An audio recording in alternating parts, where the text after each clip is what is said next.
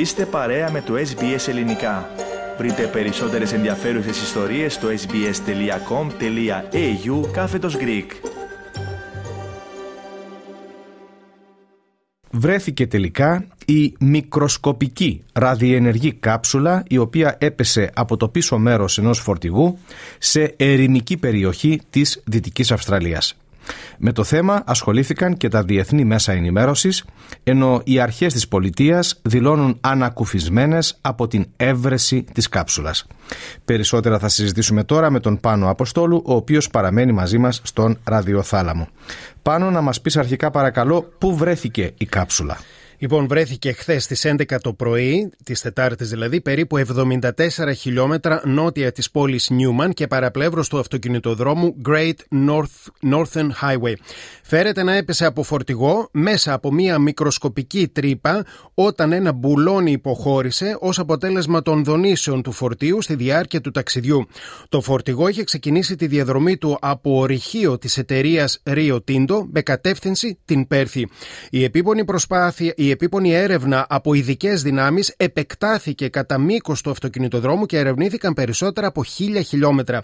Τα καλά νέα είναι ότι η κάψουλα δεν φαίνεται να έχει μετακινηθεί αφού έπεσε από το φορτηγό, όπως δήλωσε ο Ντάριν Κλέμ, Υπουργός Υπηρεσιών Εκτάκτων Αναγκών της Δυτικής Αυστραλίας.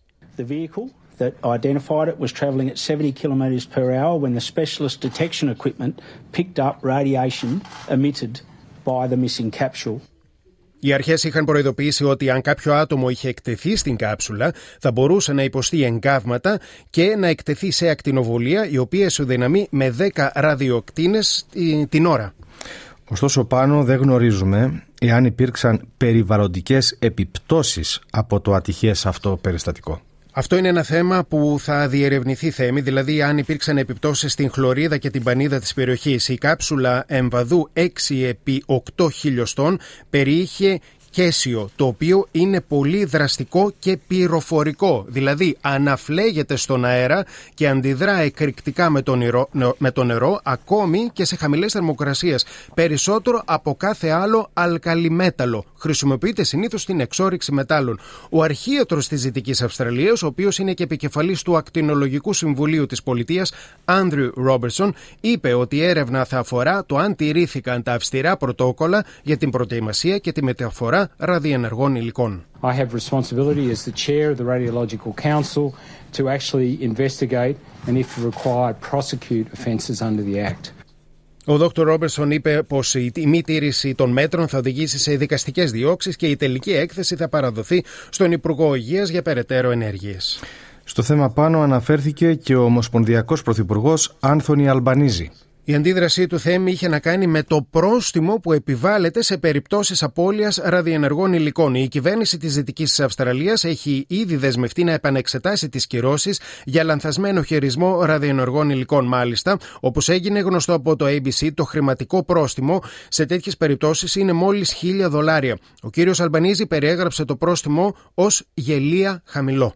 Of course, that ridiculously low, but I, I suspect that uh, it's ridiculously low because people didn't think that such an item would be lost. Η Υπουργός Υγείας της Δυτικής Αυστραλίας, Άμπερ Τζέιν Σάντερσον, είπε πως η κυβέρνηση θα εξετάσει πώς μπορεί να τροποποιήσει την απαρχιωμένη νομοθεσία, η οποία ισχύει από τη δεκαετία του 70. Τέλος, θέμη με το θέμα ασχολήθηκαν διεθνή μέσα ενημέρωσης, όπως οι εφημερίδες Washington Post και The New York Times, το Reuters, το BBC, το CNN, πολλά ασιατικά μέσα και βεβαίως αρκετά ελλαδικά. Και με αυτές τις πληροφορίες πάνω ολοκληρώνεται η επικαιρική αναφορά που μας ανέπτυξε. Κάντε like, μοιραστείτε, σχολιάστε, ακολουθήστε μας στο Facebook, στο SBS Greek.